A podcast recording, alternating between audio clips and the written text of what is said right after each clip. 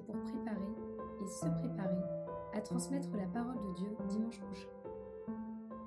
Je suis Éric Morin, prêtre du diocèse de Paris, directeur du service biblique Évangile et Vie et des cahiers Évangile. Et chaque semaine, je propose un petit quart d'heure exégétique à partir des textes du dimanche qui vient pour euh, nous aider ensemble à préparer les homélies et à annoncer la parole à celles et ceux qui nous sont confiés. Nous commençons pour ce premier dimanche de l'Avent, le 28 novembre de cette année, et avec la première lecture qui nous offre un, un oracle qu'on appelle habituellement l'oracle du germe juste, dans lequel euh, le prophète Jérémie promet euh, enfin Dieu, par son entremise, adresse une promesse de justice pour Jérusalem. C'est elle qui sera en sécurité, et on l'appellera le Seigneur et notre justice. Et cela aura lieu avec l'instauration d'un roi descendant de David, que l'on nomme non pas Messie, mais germe de justice. Euh, pour ce temps de l'Avent, c'est donc déjà une réflexion sur euh, l'avènement du Messie qui nous est offert. Le contexte dans lequel Jérémie a pu proférer un, tel oracle nous est davantage raconté au, chapitre 23, les versets 5 et 6. En fait, c'est après la première chute de Jérusalem en 597.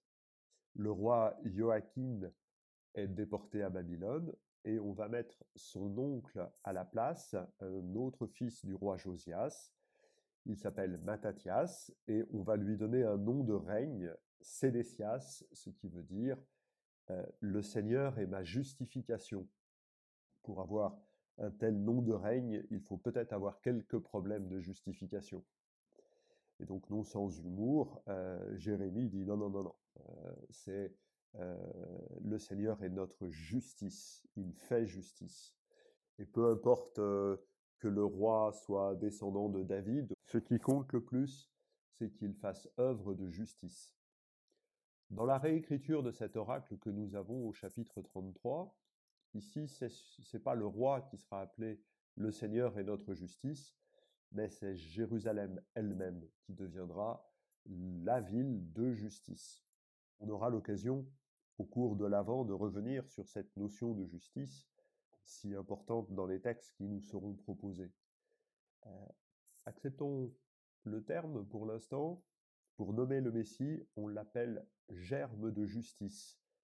D'autres prophètes, je pense à Zacharie au chapitre 3 verset 8 ou Isaïe au chapitre 4 verset 2, utilisent ce mot germe. Le Messie est un germe, une image végétale qui correspond bien aussi à Isaïe 11 où le rameau sortira de la souche de Jessé, euh, mais qui dit que la présence du Messie, c'est un commencement, c'est quelque chose qui va pousser, grandir, et qui va faire pousser, qui va faire grandir. Dans le livre d'Isaïe, également au chapitre 61, verset 11, euh, Dieu va faire germer la louange dans Jérusalem. Ainsi, euh, la présence du germe, de ce Messie commencement, euh, permet à Jérusalem de devenir une ville de justice. La présence du Messie est une œuvre qui rend juste, qui fait justice, et cela conduit à produire les premiers fruits de louange. Voilà toutes les choses que quelque chose que l'on peut tirer de cette première lecture, euh, l'oracle du germe juste. Dans la deuxième lecture, euh, nous avons un extrait de la première lettre aux Thessaloniciens. Hein, vous pouvez regarder cela et le lire avec moi. Euh, dans, cet extrait, Paul demande à Dieu qu'il affermisse le cœur des Thessaloniciens afin qu'ils progressent dans la sainteté. Cette idée de progrès revient fréquemment dans les lettres de Paul, surtout quand il écrit à des communautés qui vont bien. Euh, c'est le cas de Thessalonique. Hein. Et du coup, il leur écrit pour qu'ils grandissent, qu'ils ne se limitent pas à la situation actuelle. La première aux Thessaloniciens, c'est la plus ancienne lettre euh, chrétienne qui nous soit parvenue complète. Elle est écrite donc à une communauté qui va bien malgré les oppositions, voire même les persécutions. Paul ne peut pas se rendre à Thessalonique parce qu'il y est interdit de séjour, et donc pour réconforter la communauté, pour lui transmettre les résultats du, concile de Jérusalem, il ne peut s'y rendre donc et, il écrit. Il écrit, il va leur donner des, des, précisions, mais ces précisions, elles ne veulent pas corriger quelque chose, elles veulent inviter à euh, grandir, à croître. Et le mot qu'il utilise, et que la liturgie traduit ici par les instructions, plus précisément on pourrait dire des exhortations, le mot qu'il utilise est un mot bien particulier qui veut dire en grec à la fois euh, consolation et à la fois exhortation. Euh, ce verbe parakaleo, qui signifie donc consoler et exhorter, est un verbe qui étymologiquement signifie appeler devant malgré les difficultés. Et ces difficultés peuvent être de deux ordres. Elles peuvent être euh, de l'ordre moral, et donc elles sont des exhortations. Elles peuvent être extérieures, et donc elles sont des consolations.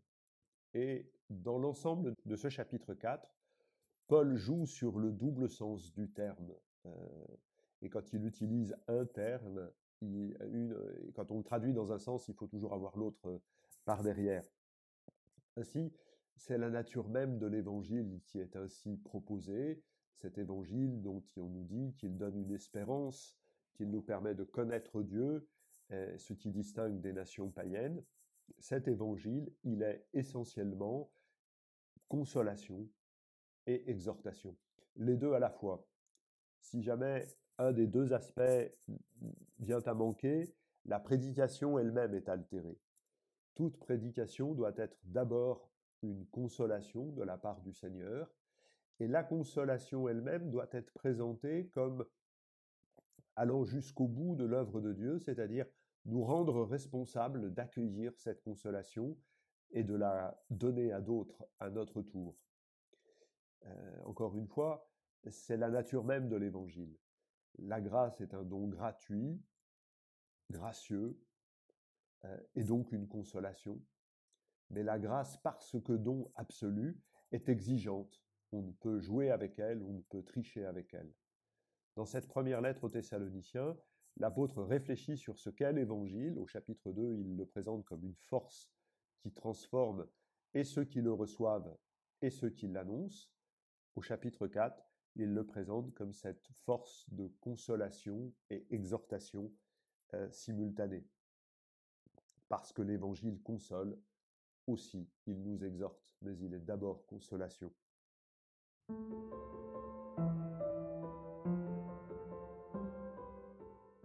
Il va falloir utiliser un peu ce principe-là pour essayer d'interpréter et d'accueillir l'évangile qui nous est donné pour ce premier dimanche de l'Avent. Un évangile que nous avons eu dans sa version euh, chez Marc il, y a une dizaine de jours, 33e dimanche de l'année ordinaire. Et là, nous l'avons à peu près le même, euh, mais rapporté par l'évangile de Luc, qui va nous accompagner tout au long de cette année. Un évangile qui nous annonce que les nations seront affolées, que euh, il y aura des signes dans le soleil, la lune et les étoiles, et que le Fils de l'homme viendra. Donc c'est un texte qui est à la fois catastrophique, euh, et souvent le mot apocalyptique est devenu synonyme de catastrophe dans notre langage familier, et le texte que nous avons est du genre littéraire apocalyptique, il nous révèle quelque chose, quelque chose qui est de l'ordre de la déconstruction, mais aussi quelque chose qui est de l'ordre de la bonne nouvelle. Euh, cette bonne nouvelle, c'est la venue du Fils de l'homme lui-même, venir dans les nuées du ciel. Et ça, c'est une bonne nouvelle, c'est une consolation de savoir que le Fils de l'homme doit venir. En utilisant cette expression, Jésus se désigne lui-même, c'est une manière par laquelle il affectionne se désigner lui-même, et il renvoie au livre de Daniel, au chapitre 7, où le prophète voit comme un fils d'homme venu des nuées du ciel. Nous avons entendu ce texte euh, dimanche dernier pour la fête du Christ roi. Et donc, ce que voit Daniel, c'est que le royaume de Dieu va être instauré par la gloire de Dieu qui prend visage humain, afin que les visages humains puissent à leur tour rayonner de la gloire de Dieu et ainsi euh, laisser le règne de Dieu se déployer sur eux, à travers eux. Le livre de Daniel, euh, écrit lui aussi dans un temps de persécution, euh, commence par décrire au début du chapitre 7 les règnes humains tels qu'ils sont aujourd'hui. Une succession d'empires babyloniens, mèdes, perses, babyloniens, perses, mèdes et grecs, qui sont tous plus voraces les uns que les autres, qui sont décrits de manière bestiale et féroce. En contrepoint, en contrepoint, le règne de Dieu est à visage humain. Le règne de Dieu est plus humain que nos règnes humains. Et la mission du Fils de l'homme est de nous faire grandir à la plénitude de notre humanité en nous faisant rayonner de la gloire de Dieu à laquelle nous sommes promises. En se présentant comme le Fils de l'homme, Jésus nous raconte cette histoire par laquelle lui-même va venir, est venu, est en train de se présenter à l'humanité en prenant visage humain jusqu'à être défiguré de ce qui nous défigure, la mort, pour faire rayonner nos visages défigurés de la gloire de Dieu et nous permettre d'accéder à la plénitude de notre humanité.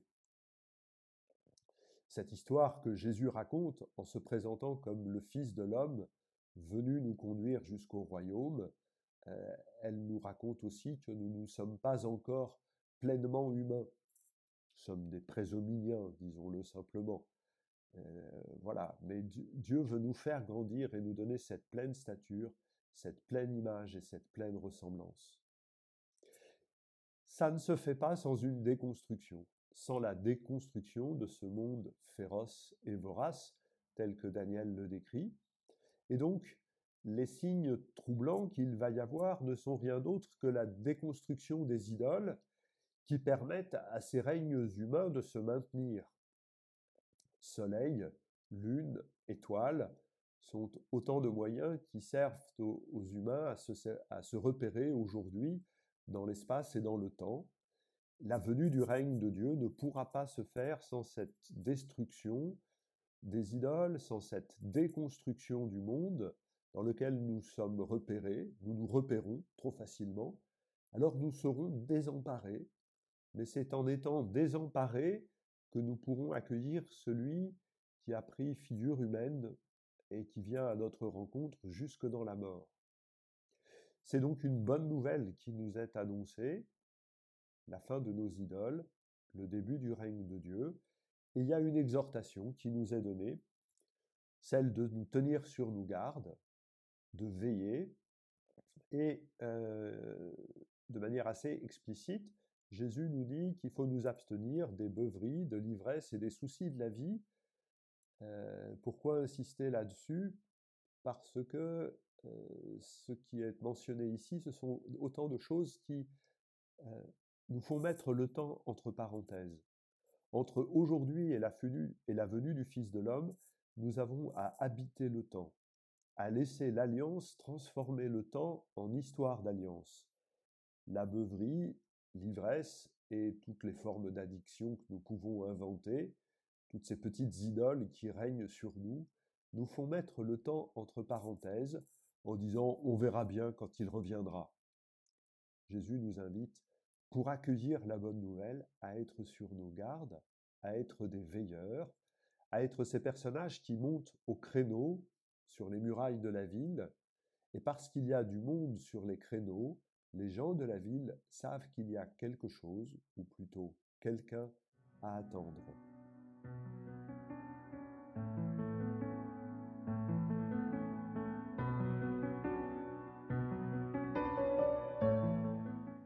quelques réflexions que je propose pour euh, euh, souligner les textes et, vous aider à les lire.